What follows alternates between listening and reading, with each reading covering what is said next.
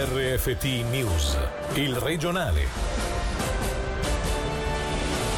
La terza ondata è già qui, anche se sarà diversa rispetto alle precedenti. A prevalere è ormai la variante inglese che colpisce anche i bambini. Da mercoledì arrivano gli autotest.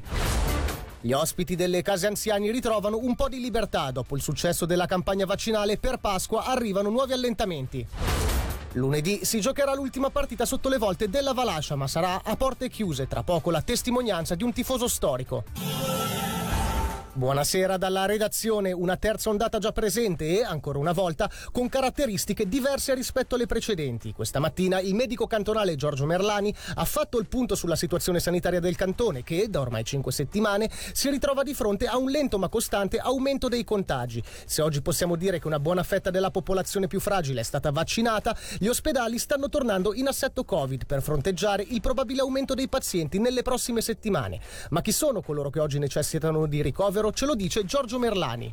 Sono soprattutto eh, tra i 60 e i 75 anni ed è probabilmente anche collegato al fatto che tuttavia la variante inglese è leggermente più grave suo decorso. C'è una mortalità leggermente superiore rispetto alla, alla vecchia variante. Le persone più giovani se fanno oh, la, questa malattia rischiano di avere un decorso un pochettino più complicato e questo lo si eh, registra in termini di eh, persone ospedalizzate. Vi do i dati che osserviamo noi eh, costantemente ed è chiaro che non sono ancora evidenze scientifiche solide, ma essendo anche persone meno fragili vediamo che spesso la degenza ospedaliera è più corta è più corta rispetto a quello eh, del tempo di cui ha bisogno una persona sopra, sopra 80 anni. Sono persone che hanno una prognosi migliore per le quali viene investito tutto il fattibile e ogni volta che l'evoluzione è negativa vengono ricoverati se necessario anche in terapia intensiva e questo porta a sì che percentualmente ci attendiamo che le persone ricoverate in terapia intensiva aumenteranno in questa terza, in questa terza ondata.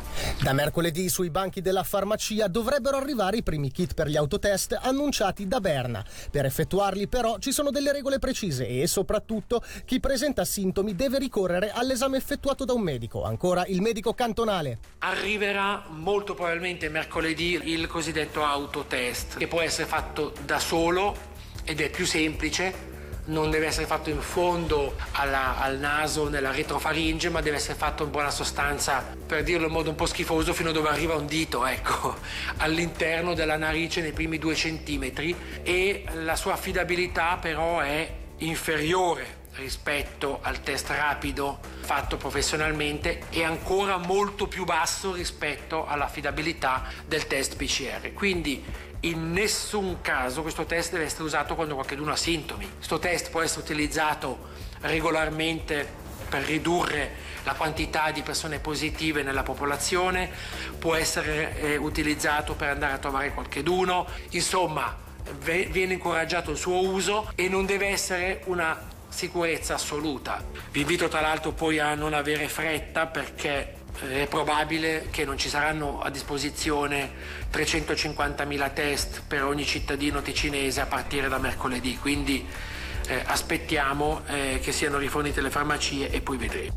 Se le varianti, come è stato dimostrato, risultano essere più aggressive nei confronti degli adulti, questo aspetto non sembra toccare i bambini. La maggiore contagiosità ha provocato però un aumento tra i casi anche nella fascia tra i 6 e i 12 anni. Per questo l'invito è quello di testare maggiormente anche questa categoria specifica. Sentiamo la dottoressa Lisa Cottanattu, caposervizio dell'Istituto Pediatrico della Svizzera Italiana dell'EOC. Fortunatamente non abbiamo avuto decorsi gravi e questo non è solo da noi ma anche a livello internazionale. Non abbiamo visto pazienti pediatrici colpiti da variante inglese o da altre varianti con un decorso più grave della malattia. Quello che è estremamente importante però è che i numeri di pazienti o di bambini contagiati con la variante inglese sono chiaramente aumentati. Abbiamo avuto un aumento soprattutto dei casi diagnosticati positivi nella fascia d'età che va tra i 6 e i 12 anni e questo ha portato appunto a un paio di settimane fa la pubblicazione dei nuovi criteri per i test nei bambini, proprio perché l'obiettivo principale di tutto questo esercizio è quello di evitare la chiusura delle scuole, perché sappiamo che la chiusura delle scuole, la mancata educazione o comunque il fatto che i bambini non possano neanche socializzare a livello delle scuole ha veramente un effetto devastante su di loro.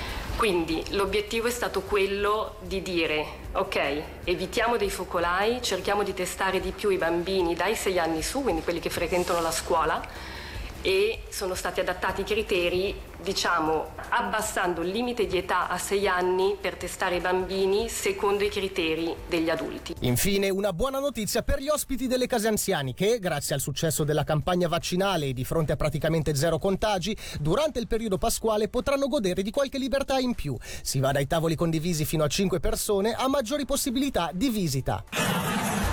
L'anno scorso l'annullamento degli esami di maturità nelle scuole professionali e superiori ha influito massicciamente sulla percentuale di promozioni. Anche in prima liceo, inoltre, il tasso di allievi passati alla classe successiva ha superato l'80% di fronte a una media negli anni precedenti del 67%, un precedente che probabilmente avrà delle influenze anche sulle cifre dell'anno in corso. Per questo, per la Presidente della Commissione Formazione e Cultura del Gran Consiglio, Lelia Guscio, la situazione va monitorata e agli allievi va data la possibilità di seguire seguire corsi di recupero. Parlo di eh, ad esempio scuole medie superiori. Se nell'anno scolastico, cioè in prima liceo, il tasso di insuccessi, di bocciature erano del 32,6%, lo scorso anno, 2019-2020, sono passati al 19,4% e così in uh, misura minore anche per le altre classi liceali fino alla quarta liceo e il tasso di non promozione in quarta liceo dal 6,2% del 2017-2018 2018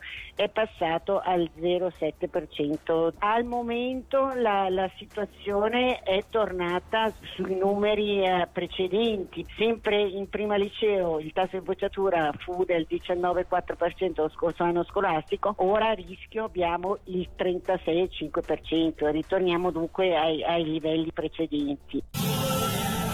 Ora le notizie in breve questa sera con Gaia Castelli. 6 milioni di franchi per le opere di canalizzazione e depurazione delle acque luride. Il governo ha licenziato il messaggio relativo alla richiesta al Gran Consiglio del credito a favore di 37 comuni del cantone.